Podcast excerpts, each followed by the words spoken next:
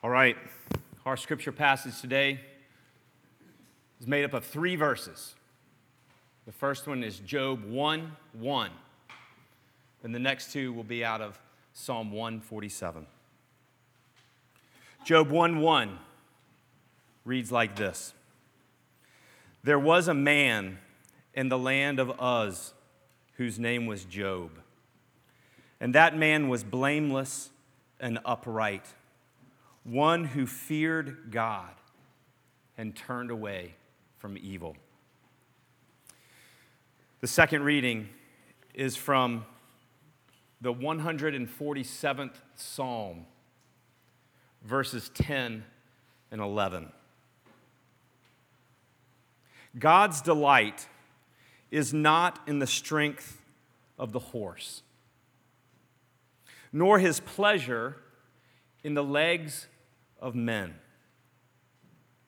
But the Lord takes pleasure in those who fear him, in those who hope in his steadfast love. This is the word of the Lord. Thanks be to God. Please be seated.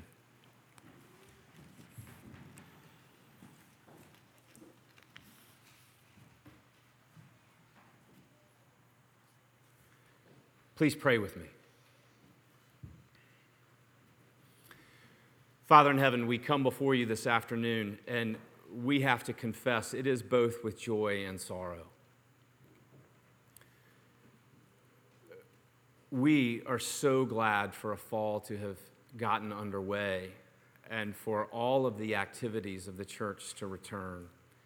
And for that, we want to come to you and say thank you. Thank you for the opportunity um, to be together and to study your word in Sunday schools and in community groups and in prayer meetings. Father, we are so grateful for that. Father, there is this sorrow that lingers. We hoped that we would be beyond the impact of COVID in this fall. And Father, there are differing degrees of that sorrow, even frustration, even confusion, Father, even anger. And we bring that to you. Father, I know that there are families in this room who are simply one degree separated from people who have died and who have been affected tremendously in this pandemic. Father, we know that you know. We cannot turn a page in Scripture where your people mourn and begin to think that you don't hear us. And so, Father, we are thankful that we do not have to pretend as we come before you today. Father, we ask with hearts that are as open as we possibly know how to open them, and we ask you open them even further. Father, would you please put an end to this pandemic globally? Father, we know now that there are hospitals filled with patients. Would you work? Father, would you save? Would you intervene? Father, we praise you for the healthcare workers. Father, thank you for their diligence. Thank you for their commitment. Father, would you be with us even as we struggle to understand what you are doing in our own lives? Father, would you get a hold of our hearts? Would you remind us that you know and that you are at work? Father, the pain and the suffering of the world is beyond our ability to respond. Father, you know that we are not om- omniscient as you are, that we are not omnipresent as you are, that we are not omnipotent like you. But Father, even the limited suffering that we know freezes us.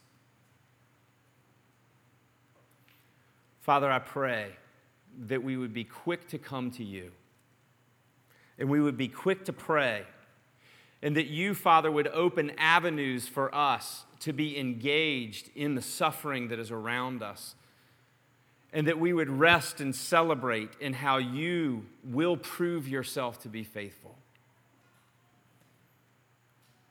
Father, would you move in us that we, your people, would cry out to you on behalf of the places where you have put us to live?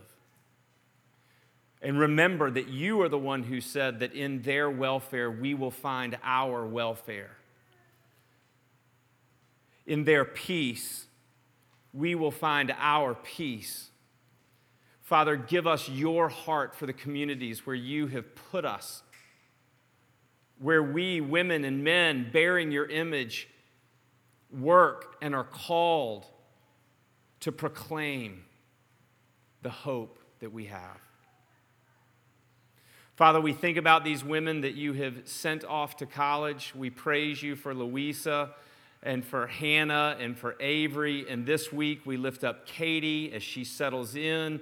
Father, we praise you for Marie, even as she heads out, that you would remind these women, that you would remind their moms and dads, that you know the plans that you have for them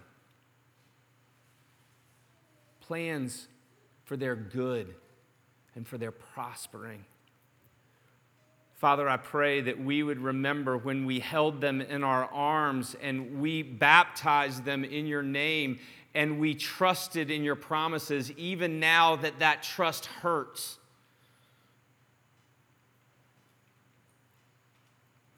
Father, I praise you that you have called us before you. Father, we say with the psalmist, What is man that you are mindful of him? And the Son of Man that you know him. Father, we are humbled to come before your word, and we praise you that you are God.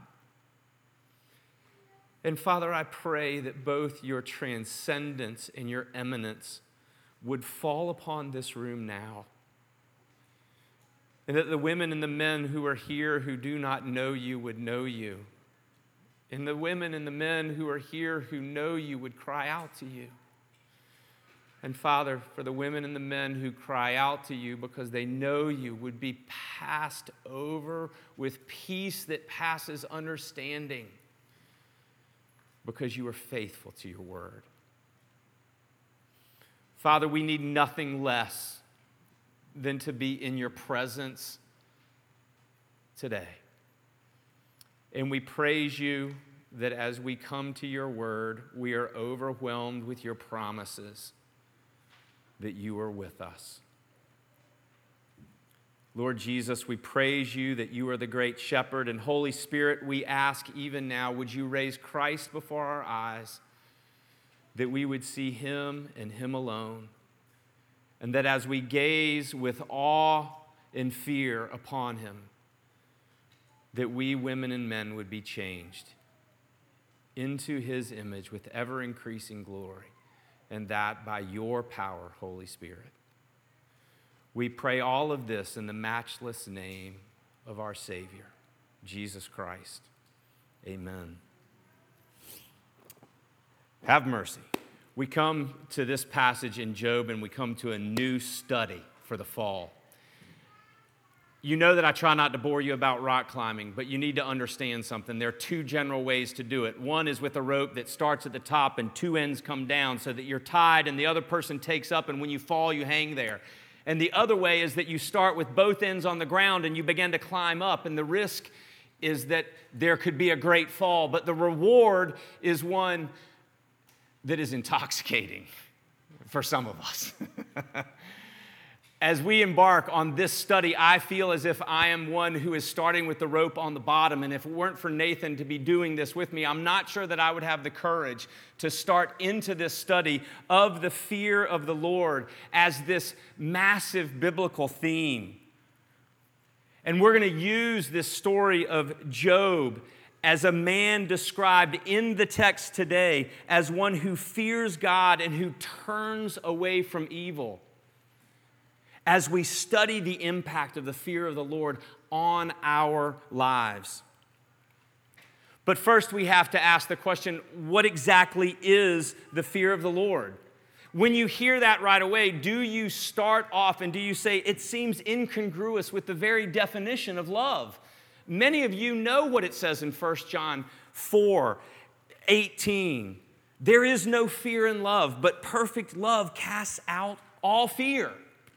Just this week, we were studying in the Psalms 111, and we were reading it together, and we read about the glorious works of the Lord. And suddenly it came to that verse that says that the fear of the Lord is the beginning of wisdom, and all who practice it will have good understanding. And one of you looked at me and said, Isn't it strange that you go from all of these great works of the Lord to suddenly intending to fear the Lord? What is happening? Listen, as we get into Job, we're going to take our time. And our goal today is simply this What is the fear of the Lord, and why do we need it? This is part one of the fear of the Lord. Nathan will bring part two of the fear of the Lord next week. What is the fear of the Lord, and how does it go from our heads to our hearts? This is the definition of the fear of the Lord that we're going to work with today, okay? The fear of the Lord is this it is an awe filled orientation toward God in all of life that leads to obedience. Let me read it one more time. What is the fear of the Lord? The fear of the Lord is this it is an awe filled orientation toward God in all of life that leads to obedience. And we want to bring before you today three reasons why we should fear the Lord. The first one is this the fear of the Lord is at least a foundational theme, if not the foundational theme, the key that unlocks the benefits of wisdom literature, of which Job is a part of, along with Proverbs and Ecclesiastes. The first reason is because it is a foundational theme, a key to unlocking the benefits of wisdom literature. But secondly, by the fear of the Lord, our faith is sustained through this life. Do you want your faith to be sustained in this life? Then you need to consider the fear of the Lord. And then finally, by the fear of the Lord, our hearts are softened and even drawn into the suffering of this world. We have one definition of the fear of the Lord and three reasons why it ought to be important to us. And that's what we're going to look at as we start today. The first thing that I want you to see is the reason why it's important. Wow, I've never seen this before. Sorry. We're going to take this definition of the fear of the Lord and this first reason of why it is important to us together.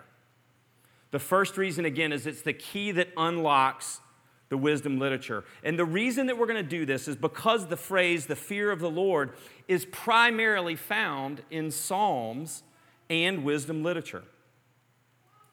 The definition of the fear of the Lord, again, You'll know it by the end, I promise. An awe filled orientation toward God in all of life that leads to obedience.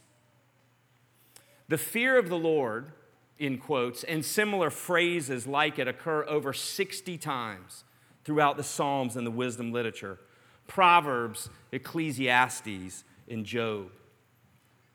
This wisdom literature is important stuff for you and me. Proverbs asks the question what is the key to a good life? And it's bracketed in the very first chapter and the very last chapter about the fear of the Lord. Proverbs 1 7 says the fear of the Lord is the beginning of wisdom. Proverbs 31 says, Charm is deceitful and beauty is vain, but a woman who fears the Lord will be praised. The fear of the Lord is the bookends of the very book of Proverbs. But Proverbs is not the only wisdom literature that we have. We also have Ecclesiastes. And you want to have Ecclesiastes, trust me, because you read Proverbs and life ought to work together like Lego blocks, but you and I both know life doesn't work together like Lego blocks. And both the author of Ecclesiastes and the preacher of Ecclesiastes, these two different individuals, look at life and say, Life doesn't work the way it's supposed to work. Life is uncontrollable. The moment you reach out to grasp control, it slips through your hands like a vapor. And so the very end of Ecclesiastes declares in the 12th chapter the end of the matter has come, and all has been heard. Fear the Lord and keep his commandments. And then there's Job. You know enough about Job for me to just simply say to you, and then there's Job. The story of Job is not unlike the story of Genesis 2. That as you begin to read it, you hope that it goes in a different direction than it goes, but it always goes in the direction that you remember and that shocks you. Because the loss of control that we see in Ecclesiastes goes to its utter end. And Job is confronted with God Himself and from the beginning of Job, where he is declared a righteous man who fears the Lord and turns away from evil, not only from the writer of Job, but in the seventh verse, from the very lips of God. In chapter 28, you'll hear this fear of the Lord from Job's own lips. And then at the end again, you hear this call for the fear of the Lord. It is unsettling. But the fear of the Lord unlocks for us this wisdom literature. Listen to how it says in Psalm 147 God's delight is not in the strength of the horse, nor his pleasure in the legs of man, but the Lord takes pleasure in those who fear him, in those who hope in his steadfast love. Do you know what the psalmist had just finished writing about in Psalm 147? He's just finished writing about the fact that God binds up the hearts of those who are brokenhearted. And then in the very next verse, he actually goes and he says, And God gives all the stars their names. How is that the same God? That binds up the hearts of the brokenhearted and yet names the stars.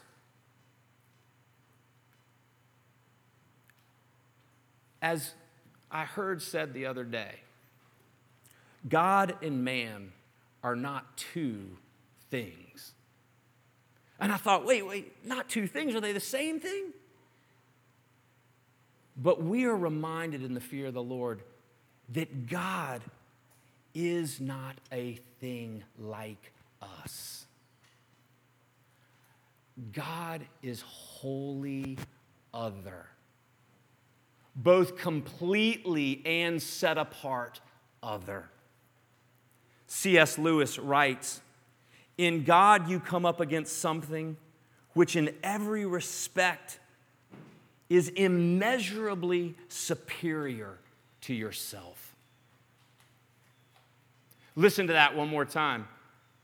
In God, you come up against something which, in every respect, is immeasurably superior to yourself. Sometimes the weight of a truth is easiestly understood in the opposite, right? What would the opposite of a Lewis quote be? Well, with my broad social and cultural knowledge, I, of course, went immediately to Lieutenant Dan in Forrest Gump. And I know that you did too. And if you didn't wear those masks, I would see you smile and chuckle because you said that's exactly where I would have gone, Lieutenant Dan. And do you remember when Lieutenant Dan comes and finds Forrest on the shrimping boat? And Lieutenant Dan says, I'm going to be your first mate. And Lieutenant Dan had not yet fought with God. And so one night during the storm, Lieutenant Dan climbs the mast of Forrest Gump's ship. And in the middle of the storm, he fights with God. And in his audacity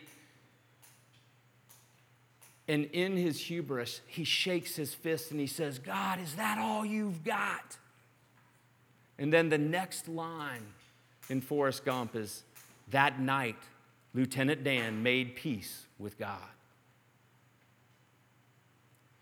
Let me assure you, that is not the God of Scripture. Because the God of Scripture that we come up against is a God who deserves our awe filled orientation toward Him in all of life that would lead to our obedience. This definition comes from the wisdom literature, and it is the foundational theme that will unlock this precious gift for us this season. That's the first of three reasons why we're going to study the fear of the Lord.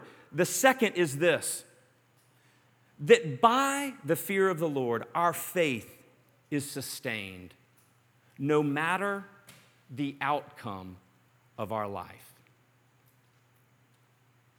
Our faith is sustained by the fear of the Lord no matter the outcome of our life. Why is this? The reason this is true is that because undergirding the fear of the Lord is the reality that God's desired determination is to make himself known. The reason that the fear of the Lord is what will sustain our faith is because undergirding the fear of the Lord is God's desired determination to make himself known to you and to me. When Jeremiah, the prophet of the Old Testament, writes about the new covenant, the day that, that God's people will be called from every nation and tongue and tribe and people, and that those people will be given a new heart and a new spirit, guess what Isaiah then says about them? That God promises to put in that new heart the fear of the Lord, so that purpose statement, always a great one. Underline so that's when you read them in the Bible, so that we won't turn away from Him, that our faith would be sustained. Do you know? That the fear of the Lord is what you and I are called to practice because God desires that you know Him and He is determined that you and I will know Him. And so the fear of the Lord is that gift. It made me think of Moses at the bush in Exodus 2. I wanted to read just those couple of verses for you. It says this in 2 2 And the angel of the Lord appeared to him in a flame of fire out of the midst of a bush. He looked, and behold, the bush was burning, yet it was not consumed. And Moses said, I will turn aside to see this great sight, why the bush is not burned. And when the Lord saw that he had turned aside to see, God called to him out of the bush, Moses, Moses. And he said, Here I am. Then he said, Do not come near. Take your sandals off your feet, for the place on which you are standing is holy ground. And he said, I am the God of your father, the God of Abraham, the God of Isaac, the God of Jacob. And Moses hid his face, for he was afraid to look at God. Moses, the one to whom God was determined and desirous to reveal himself, was drawn to the bush, even though he was filled with fear. An awe filled orientation toward God in all of life. Nathan put me on to this biblical scholar this week, a woman by the name of Katherine Sonderegger. And she writes this of that moment The wonder that draws Moses aside and opens his ears is not the seeming impossibility of a fire that is not fiery, nor a bush that is not God, being yet at once divine. The wonder is that the Lord God draws near and the creature does not die away. The fear of the Lord sustains our faith because God is desirous and determined to be known by you and me. As we study the book of Job through this lens of the fear of the Lord, you're going to hear Nathan and I talk about another biblical scholar, Eleonore Stump, who argues that Job gets exactly what he wants from God. Because Job, throughout his experience of knowing God, says, I had known you, but now I have seen you. What about you and me? What about you? Do you fear the Lord? Do you know the difference? The fear of the Lord is the difference between talking about God as He and talking to God as you.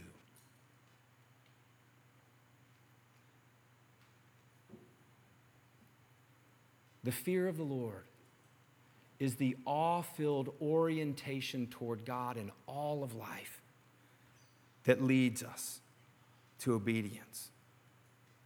Psalm 111 reminds us that the one who calls every star by name and who has formed the Pleiades is the same God who pleads with you and me to know him.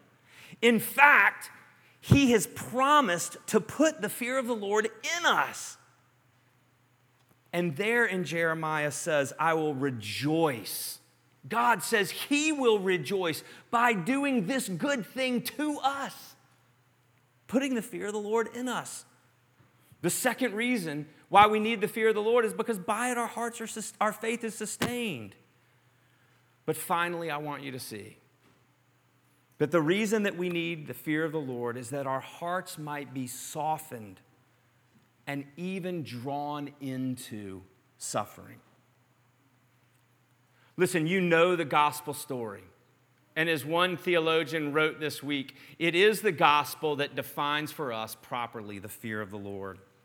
Something had to be done about human sin so that God's presence wouldn't destroy us. This awesome God and make no mistake, the last move that you made on that video game that you never thought you could accomplish, kids, that's not really awesome. That trick that you did on your skateboard or your bicycle or that event that you completed, that's not awesome. This is a different scale of awesome. You get the concept of the word, but the magnitude is not even relatable. This awesome God became man. This God who names the stars by name entered into our suffering. Jesus, the Son of God and the Son of Man. Did Jesus fear the Lord? He was a man. Did he fear the Lord? What, what do you think? Did he fear the Lord? He feared the Lord perfectly. Where would you see that Jesus was filled with awe and was oriented toward God in all of life and it led him to obedience? what about the desert? What about when every temptation washed over him and he longed for food and was, and was dying of thirst, but when he was tempted to worship another, with his orientation in an awesome way toward God, he resisted and obeyed perfectly. Jesus practiced the fear of the Lord. Let me ask it another way Did people fear Jesus? What do you think about that? Jesus walks in the door right now, masked or unmasked. We won't go there. He walks in the door right now. Do you dive under the pew or do you run toward him? Did people fear Jesus? What about when Jesus came to Peter that morning and said, I know that you have fished all night long, but I want you to throw your net on the other side of the boat? And Peter said, Okay, and he does it and he throws it over, and his nets nearly broke. And what did Peter say? Get away from me, Lord. I am a sinful man. What about when Jesus was on that boat another time with the other disciples, traveling from one side of the sea to another, and he had fallen asleep on the back? Mark tells us on a cushion, an amazing inclusion. And there we are told that when they thought they would die and they cried out to Jesus, Jesus said to the storm, Peace be still.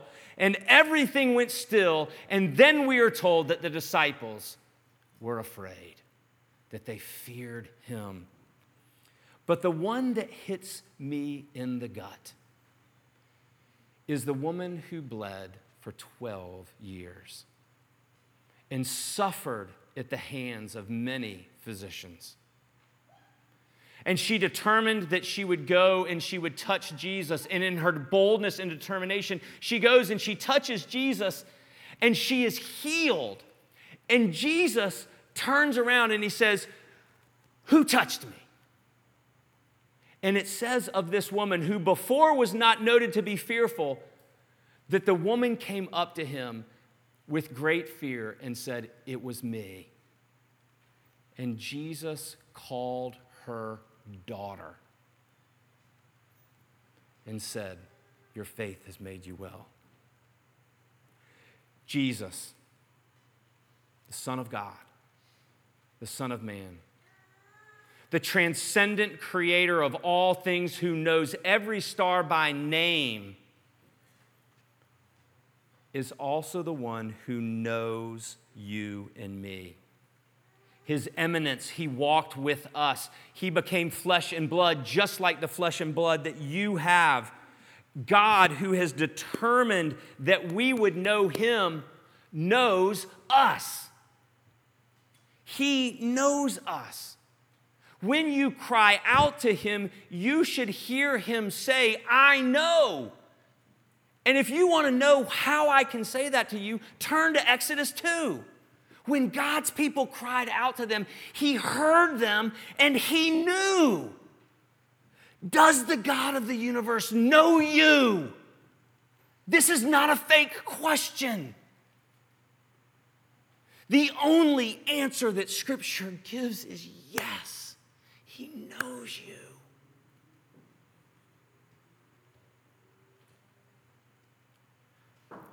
All human beings are image bearers of God. We are like God. One of the things that I've been learning this summer is we are like God in an analogy, not in kind, but, but almost in, in, in, in some representation, but of a completely other kind. But we are still like God. The psalmist writes it when he says that we, human beings created in his image, we're fearfully and wonderfully made. Did you hear that? We are awesomely, we are awe filledly and wonderfully made. That is derived from our Creator. I was at a wedding yesterday I performed this wedding for these two non Christian folks. They were friends of ours. They said, Will you perform? Of course, I would love to perform your wedding. These are two human beings created in the image of God. And do you want to know what they did yesterday with their words? They created something that before they spoke their words did not exist. Isn't that amazing? They did that. They created the identity of husband and wife, they created marriage.